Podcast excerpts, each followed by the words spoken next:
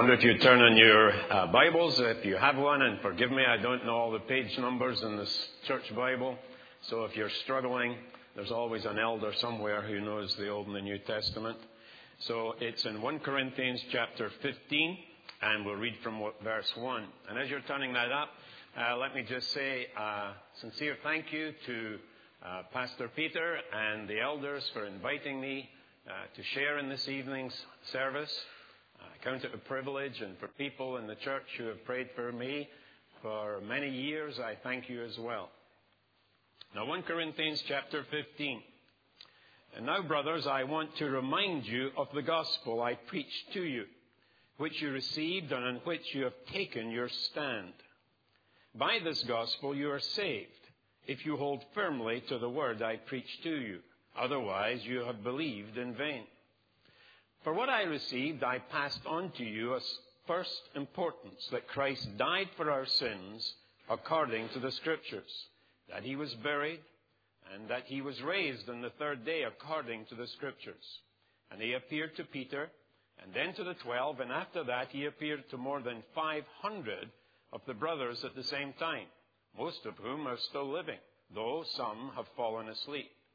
Then he appeared to James then to all the apostles.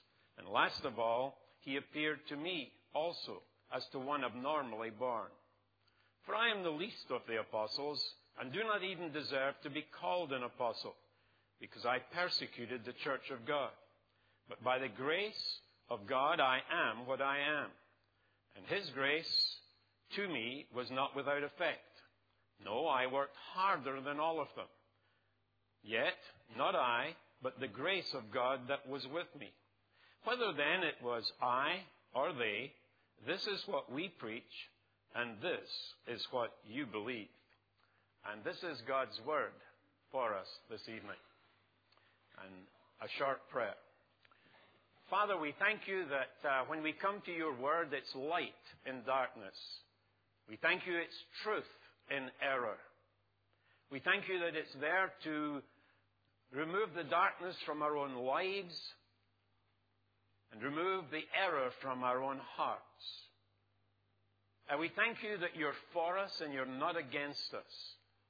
Your whole desire is our very best.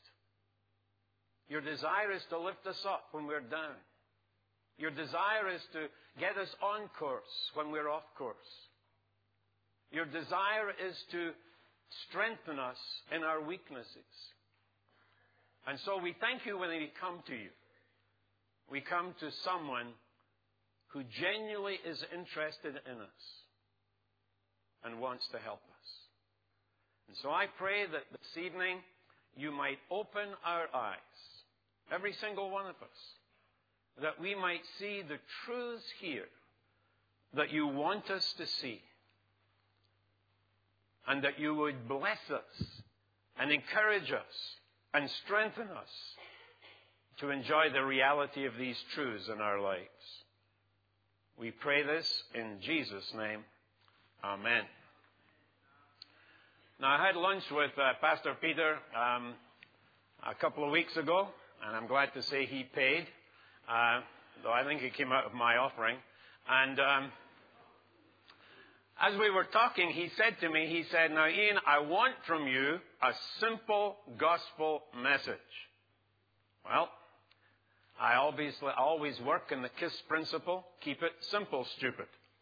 And so my great concern as I listened to him say that was to go right back in my mind to the very heart of the Christian faith. In fact, to the very heart of my own faith. Because if you've never grasped the gospel, you haven't a clue what Christianity is. But if you've grasped the gospel, it is that which will so change you from the inside that you will be totally different on the outside, whether you wear jeans, a suit, a tie, or no tie.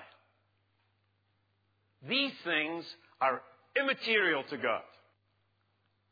For God does not look on the outside, he looks on the inside. With that in mind, without going overboard, I think we would admit, as I take as my title, good news in bad times. I think we would admit, as we look around the world, the sheer mess our world is in. All you have to do is mention the names of countries, and immediately you're aware of difficulties. Whether it's Iraq, or Tibet, or Zimbabwe, or Darfur, or Sri Lanka, whether it's in North America, whether it's in Europe.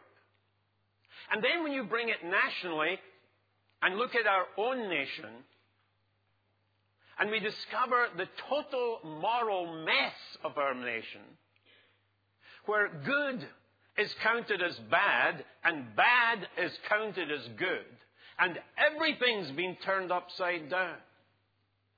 So that I'm often accused of being way far right. You want to know something? I have never changed from what I've been for over 50 years.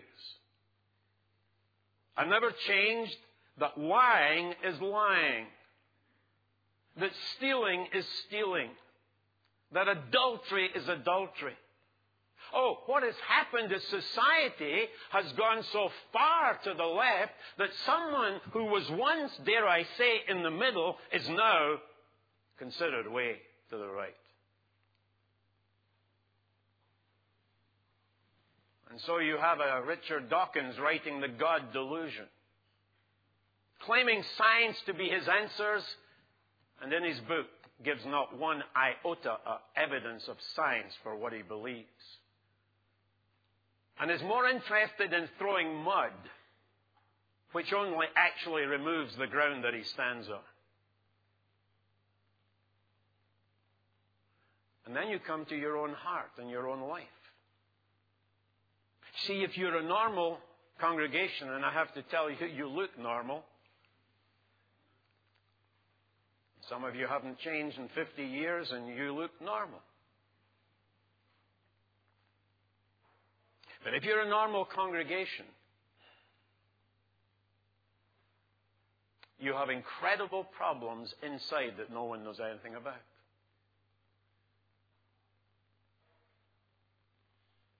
Pornography is totally rampant on the internet.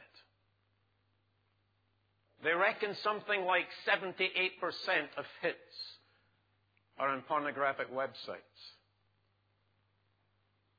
It swings through universities like you would not believe. And sad to say, it's found high in Bible schools and seminaries as well. And you may be dressed up the way you want to be dressed up, looking like a queen or a king, and inside your whole being is falling apart. Or maybe it's just you can't cope with life. The studies are too hard. The pressures are too great. The standards are too high. The expectancy of their parents is too strong. And you feel like you're a nobody and a nothing. And you may suffer from cosmic loneliness, where you can be in the midst of a crowd and totally isolated, as if no one cares about you. Oh, we could go on and on, but I'm more keen on the positive than the negative. But of course, you have to know that light is meaningless if there is no darkness. You've got to know that truth is meaningless if there is no error. You've got to know there is no good news if there is no bad news. But I think most people understand the bad news in their own lives. Interesting, this city of Corinth. When Paul went there, it was a totally different place than it is today, and yet many things are exactly the same. The historian wrote about Corinth, at least one of them, and he said that Corinth was intellectually alert, materially prosperous, and morally corrupt. Now, that isn't too bad for a description of the West today, is it? intellectually alert. More people going to university than ever. More people graduating from high school than ever. More people got smarts now than ever.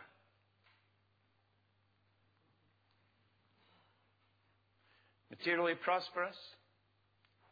Well, we just declared the wealthiest people in Britain today. I noticed I wasn't in the list. But I have to tell you, I may have very little, but I'm a son of the king. The ruler of this universe is my father. And I live like a millionaire. And I have nothing. Because what governs everything in the end is not the outside, it's the inside. It's not what people see of you, but what you see of yourself. So I tell you tonight, if you've got struggles, there's wonderful news. You've got habits you can't control, there's wonderful news. Oh, it also said they were morally corrupt.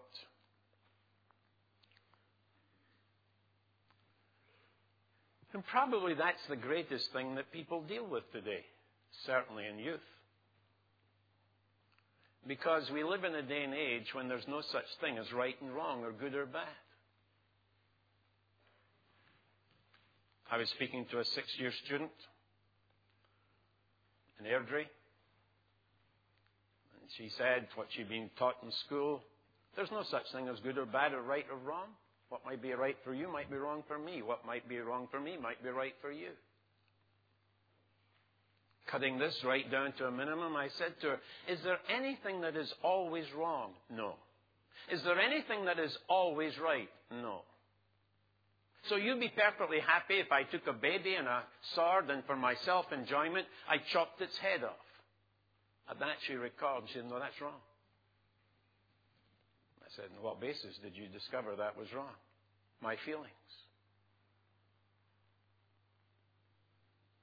But you see, Hitler kicks, killed six million Jews on the basis of his feelings.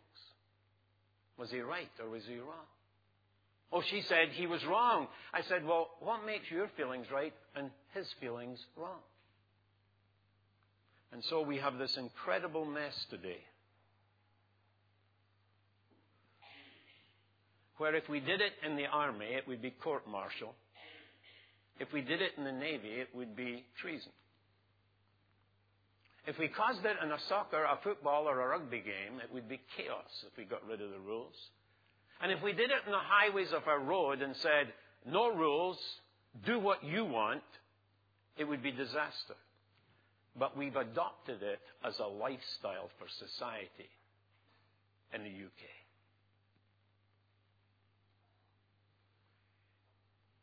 Nothing much different than the Corinth of Paul's day. And Paul writes to them a letter to this little church. Not many famous people in it, not many educated people in it, not many with uh, lots of money in it. They couldn't pull strings. Just the ordinary people who'd come to a personal faith in Jesus and discovered their lives changed from the outside and from the inside so that they lived differently on the outside. But they were having their problems, so he wrote them an epistle. Eventually, he wrote them two, so I guess that we're having double problems. Right in the heart of that epistle, he says, I want to remind you of the gospel. You know why? You get off the gospel, you've had it. Because the gospel is not just the message to change your life, the gospel is the message that will continually empower your life. Says, I want to remind you of the gospel. So I take it my proposition this evening. The gospel is good news. Okay, they both mean the same thing, but it's a play in words. The gospel is good news. Why? Because Christ died for our sins, was buried, and was raised on the third day. You'll notice the two great truths of Christianity are found in that verse. Just a short little verse. Christ died for our sins. Jesus died on a cross. Christ was raised from the dead. Jesus was victorious over the two. You remove these from Christianity and you cannot have the Christian faith. It's totally impossible. Because these are the foundations on which the Christian faith is built. The historic objective death of Jesus on a cross and the historic objective basis of his resurrection from the dead. And on that rock I stand. I want to unpack these two great truths. Firstly, Christ died for our sins. Christ died for our sins. Can I start at the end and take the word sin? Not a popular word today. In fact, very rarely used. What do we mean by sin? Oh, I go back to my childhood. It's the big I in the middle that's the problem with sin. S I N. The me, the my, the mine. My problem. The me problem. The mine problem. The I problem. So we go to the Bible and what we discover is this. All have sinned and fall short of the glory of God. And although I know many of you and know and don't know a lot of you, I can tell you this much. There's no difference. You look different, but there's no difference. In one area of all our lives, we have all sinned and fallen short of the glory of God. Where glory means reflected likeness. We were created in God's image to reflect His likeness. Sin came in with our first parents, has been passed on, so that you and I were born in sin and shapen in iniquity, that deviation off course that comes to every one of us as we go through life. Oh, some worse than others. And all have sinned and fall short. The word fall short indicates an archer or someone throwing a spear at a target and it misses the target. Oh, I remember going to camps, SU camps, for instance, and every now and again someone had a great idea of bringing archery along, you know. If you've never fired a real bone arrow before, I know what happens. You get a bunch of kids, and there it is, away the target up there, and they go everywhere except hit the target. And if one just even hits the edge of the target, all the kids are going, yeah, yeah, yeah. And they're miles away from the bullseye. And you know something? We all fall short. Oh, it's not that we're as bad as we could be. The problem is, we're not as good as we should be. We all fall short. Some of you may be very good here. Some of you may be incredibly bad here. But every one of us stands hand in hand that we fall short of reflecting God's likeness. The Bible goes on to say, sin is the breaking of the law. That's God's Ten Commandments. Now there's another problem. We got rid of God and now we've got rid of the commandments and now there's no restrictive barrier to protect society, nor is there a mirror for society to look into and see what they're like.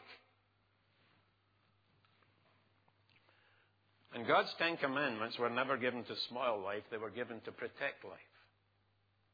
So take all the highway code away and drive as you want. That doesn't make the highway safer, it makes it more dangerous because the highway code is there to protect us on our journey. We all fall short. Sin is lawlessness. Breaking God's commands. Oh, I said they're like a mirror. You know, we all looked in the mirror today, didn't we? Some of us with wonder, love, and praise. All I know is I'm getting so like my father in the morning when my I'm looking a mess. I look so like him, it's unbelievable. And at times I just say, "Hi, Dad, how you doing?" It's amazing. But that only tells me what I'm looking like on the outside. There's no mirror to tell me what I'm looking on the inside. Oh, yes, there is. It's called the Ten Commandments. And as a boy growing up, And I looked into the mirror and it said, Don't lie. I saw a liar. And I looked into the mirror and it said, Don't steal. I saw a thief. And I looked into the mirror and it said, Honor your mother and father. And I saw someone who tried as hard as I could. But I fell short. What do you see when you look in the mirror tonight? Don't lie. Don't steal.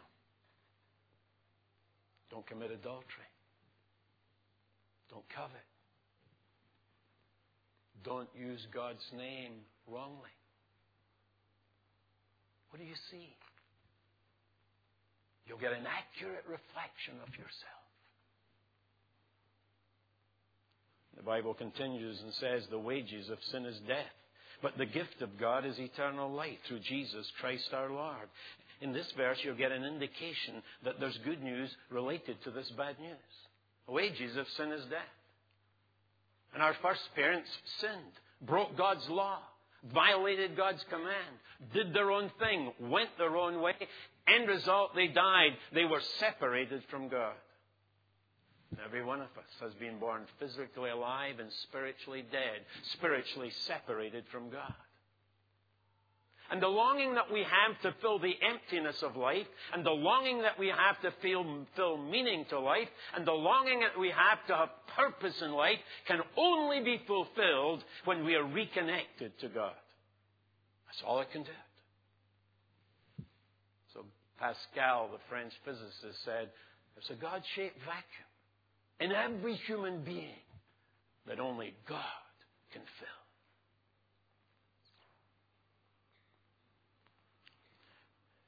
Christ died for our sins. Christ died for our sins. Christ. C H R I S T. Way back in Genesis, you read a very interesting verse. It says this I will put enmity between you and the woman, and between your offspring and hers. He will crush your head and will strike his heel. And it is the first announcement of the gospel. The first announcement of the gospel. Our first parents lost that relationship with God. And there's a prediction made that there's going to be a conflict. And it's done in symbolic terms against the evil one who caused our first parents' fall. And it's going to be against the coming one the Emmanuel, the God with us, the Christ, the Messiah. And there's going to be a conflict. And one is going to be defeated, he will crush his head, but the other will suffer. And Jesus suffered on the cross. But it carries on throughout the Old Testament, all the way through the Old Testament. The prophets kept saying, He's coming, he's coming, he's coming. They said it over 300 times, covering 60 major subjects from birth to death. He's coming, he's coming, he's coming. And Matthew writes his gospel, and I checked it this afternoon 16 times, writing to Jewish people. He writes this little statement that it might be fulfilled, which was said by the prophets. And he writes to show that Jesus fulfills all these prophecies concerning the coming Christ, Messiah, Emmanuel, God with us.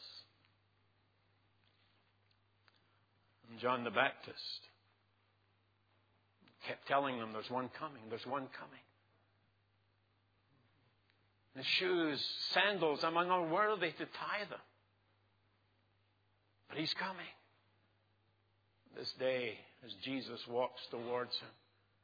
He says, Look, look, the Lamb of God that takes away the sin of the world. And Jesus came. Jesus said to his disciples, Who do people say that I am? Oh, because John the Baptist raised from the dead. That's what some of them think. You're Elijah, come back again. Some of them think. And hey, there's a number of prophets' names that are being thrown around. And he says to his disciples, But who do you say I am? And Peter, always enthusiastic and sanguine, you're the Christ, the Son of the living God. And Jesus said, Peter, I'm glad you said that. But it was my Father that revealed that to you. Some of you have been coming to church here for a long time, or even a short time. And as you've listened to the pastors preach here, the light has been dawning, and you're beginning to see Jesus for who he is. He's God in the flesh. He's the one who took upon himself human form. He's the creator who invaded the creation. He's the designer who stepped into his design. He's the intelligence who walked in his order. You're the Christ, the Son of the living God. Christ died for our sins. Christ died for our sins. Isaiah the prophet said he was pierced for our transgressions. He was crushed for our iniquities. The punishment that brought us peace was upon him, and by his wounds we have healed. This is such a dramatic prophecy. The whole chapter, if not the whole book of Isaiah. It's such a dramatic one. And I say it carefully that the Jewish rabbis have to change the obvious meaning make it mean the nation Israel. But every Jew who comes to faith in Jesus, and I know numbers of have who have done, what they've discovered is that Jesus is the fulfillment to that prophecy. Because he died on a cross. He died that we would be forgiven. He died to make us good, that we might go at last to heaven, saved by his precious blood. But the Bible continues in Hebrews 2 9, he suffered death so that by the grace of God he might taste death for everyone. God loved the world word there is cosmos. The most inclusive word that you could ever use. He loves every one of you. He's not willing that any should perish, but all should come to the knowledge of the truth.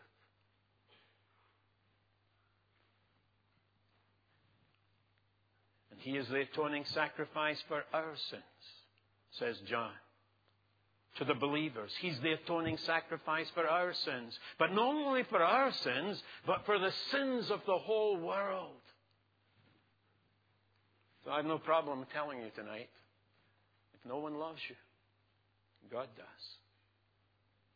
No one cares about you, God does. If no one understands your predicaments, God does. If no one understands or sees your difficulties, God does. And He loves you. And He sent His Son to die for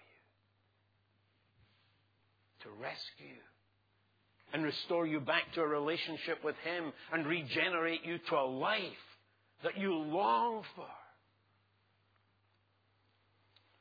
It is not with perishable things such as silver or gold that you were redeemed, but with the precious blood of Christ. And he talks to these early believers and says, Hey, it wasn't silver or gold, it was the blood of Christ. And it just doesn't mean his blood in that sense. You go back to the Old Testament, the life of the flesh is in the blood. And the great truth is that when Jesus died on the cross and his blood was shed, he came to that point where his life was gone. So he gave his life for your life. That he might give his life to you. Let me give one other scripture here. God was reconciling the world to himself, not counting men's sins against them. Did you get that? God was in Christ reconnecting a lost world to himself, not counting men's sins against them. And I've gone through that one in my mind. Know something? Jesus has done everything everything essential that you might be reconnected to God. He took your place. He paid your price. He satisfied God's justice. He made a way back, but He will not goose step you into the kingdom. He waits till you trust Him. Take that step of faith. And if one day you die having never responded to Him, separated from Him, you'll be separated forever. Not for your sin, because that was dealt with, but your rejection of the gift of Jesus as your salvation.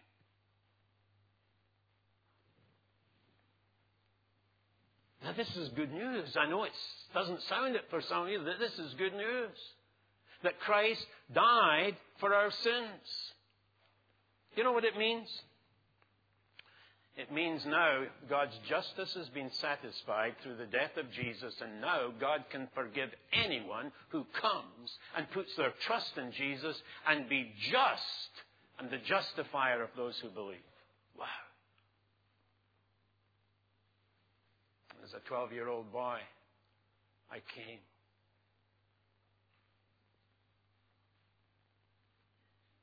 I knelt at the foot of the cross.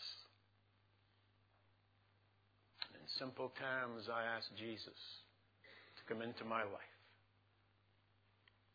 Though I did pray, Lord Jesus, look after me as a hen looks after her chickens.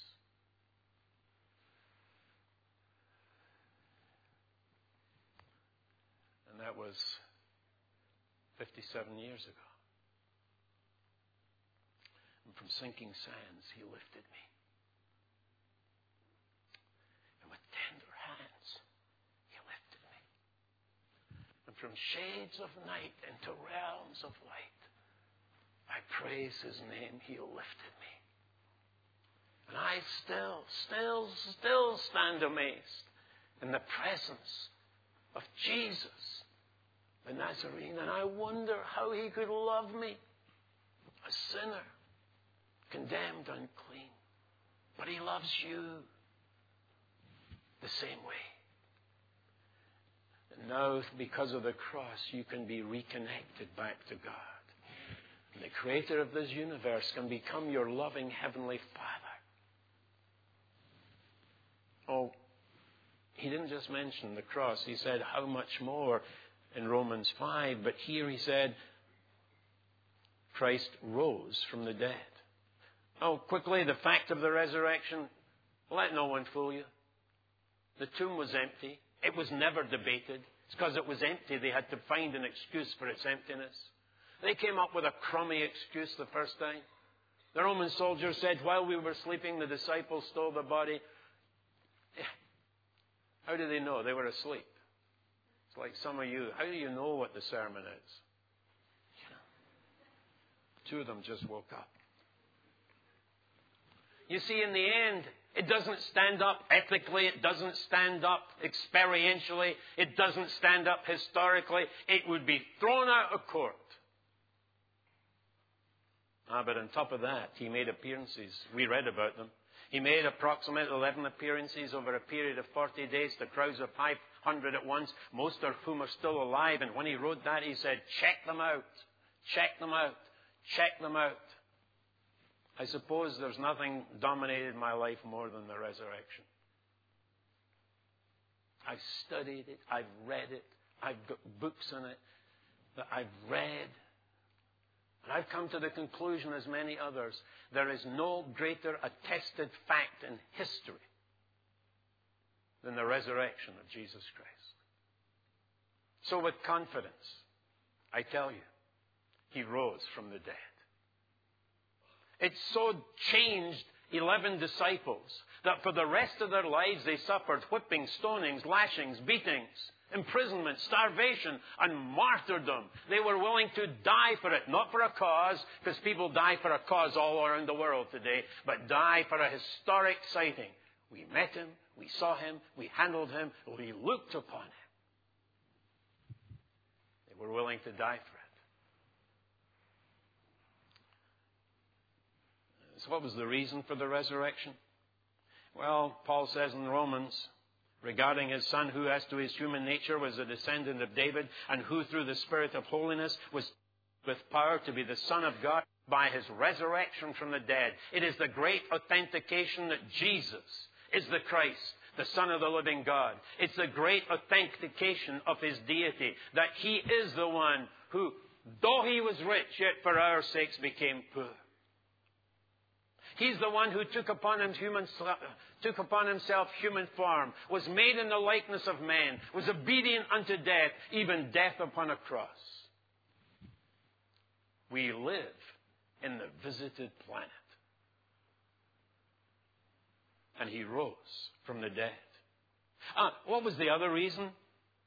Well, of course, it was the reason that his death on the cross was to reconnect me, but his resurrection from the dead was to regenerate me, restore me back to normality, put the petrol back into the tank of my life that's empty, put the ink into the pen that I write with that's dry, put the power into the light bulb that's out because the electricity isn't plugged in, put God into my life so that I can be godly and begin to live love and joy and peace and patience and kindness and goodness and gentleness and meekness and self control.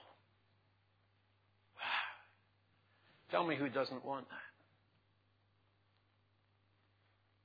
I know some of you are just thinking, this is too good to be true. Speaking to a men's dinner down in England. It was late at night. Coming up to midnight, I've been talking to two men. One of them said to me, If this is true, it is unbelievable. It's too good to be true.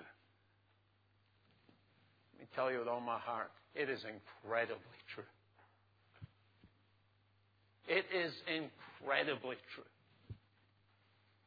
Because he becomes a friend that sticks closer than a brother. And he'll walk over the mountains with you and he'll go through the valleys with you. He'll never leave you or forsake you. And so the Lord Jesus Christ rose from the dead because he said prior to his death, without me you can do nothing. And so he rose from the dead that by his Spirit he might link with our dead spirit, regenerate our spirit to life. And if the Spirit of, the, of him who raised Jesus from the dead is living in you, he who raised Christ from the dead will also give life to your mortal bodies through his Spirit. And so what he wants to do is come and live within us, begin to develop a relationship with us. Because in a true sense, Christianity is not a religion. Christianity is a relationship with Jesus that brings us into harmony with God and whereby we begin to walk, creator and creature, hand in hand. And he walks with me and he talks with me and he tells me, I am his own.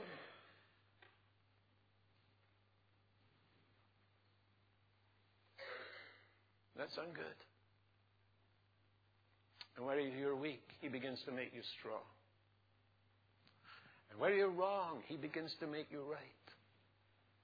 And when you're off course, He begins to get you on course. And where you're down, He begins to lift you up. And so I give you this last verse, given by the Apostle Paul. I have been crucified with Christ. That's what Fiona was indicating tonight. I've been crucified with Christ. He died for me. I accept it. I'm crucified with Christ. I no longer live. But Christ lives in me. And the life I live in the body, I live by faith in the Son of God who loved me and gave himself for me. 50 years ago, a bunch of young people in this church met together in Jim Whitley's house. And so began a group called the Heralds. Jim's bass guitar was made out of a chest of drawers. 50 years have gone by. And as we look back, hard to believe. I can't explain my life without Jesus. It is impossible. Cannot explain it. It's not based on cleverness. It's not based on money. It's not based on who I know. It's based entirely on a relationship. Started way back then. And now it's taking me places I never dreamt I'd go. Do things I never dreamt I'd do. Sit down with people I never thought I would sit down with. And I live, but it's not me. It's Jesus living within me. It's Jesus empowering me. It's a relationship. So my praying coming to the church tonight is so different to what it used to be. No, I don't ask him to do things. I thank him he's going to do them. No, I don't ask him to accomplish this. I just know he's going to do it. So I say, Lord, thank you. It's going to be a great night tonight. You're going to be there. You're living within me as well. I don't have to think up the message you've already given me. I don't have to think up the content. You are the content. Oh, I know I have to do my study and I need to pray, but in the end, it's you. So, Lord, here I am. Here's my eyes to look through. So I see people as you see them. Here's my ears to listen so I can hear. And hear people as you hear them. And here's my mouth to speak so that it's your voice. Lord, I'm looking forward tonight. Have a great night. And out in the seats tonight, there are people who desperately need to trust for themselves. And I can't meet you. I can't make you. There's only one way you can come. Peter mentioned it this morning, the dedication.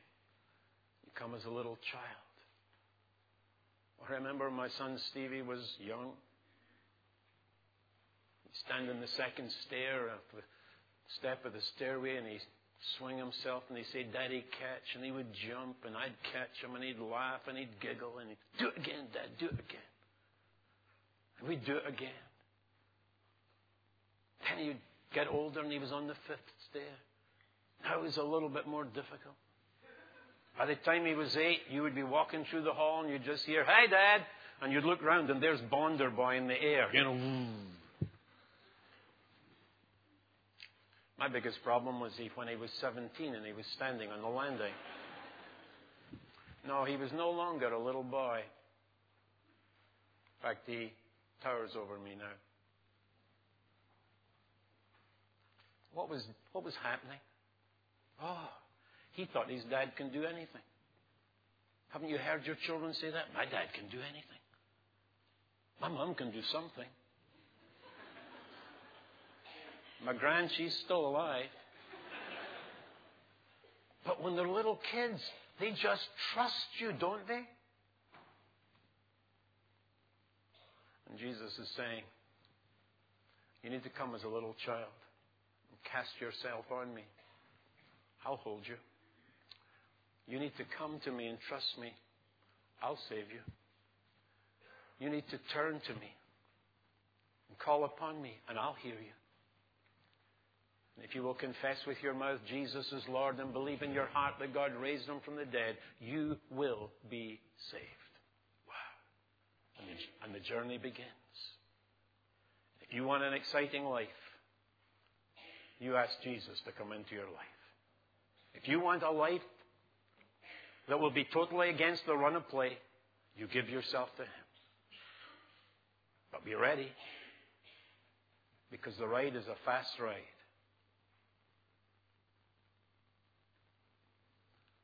Good news for bad times. Christ died for our sins. To reconnect us to God, Christ rose from the dead to regenerate us to life. Will you come to Him? The Savior is waiting to enter your heart. Why don't you let him come in? Time after time, he's waited before, and now he is waiting again to see if you're willing to open the door. Oh, when you let him come in. Let's bow our heads in prayer.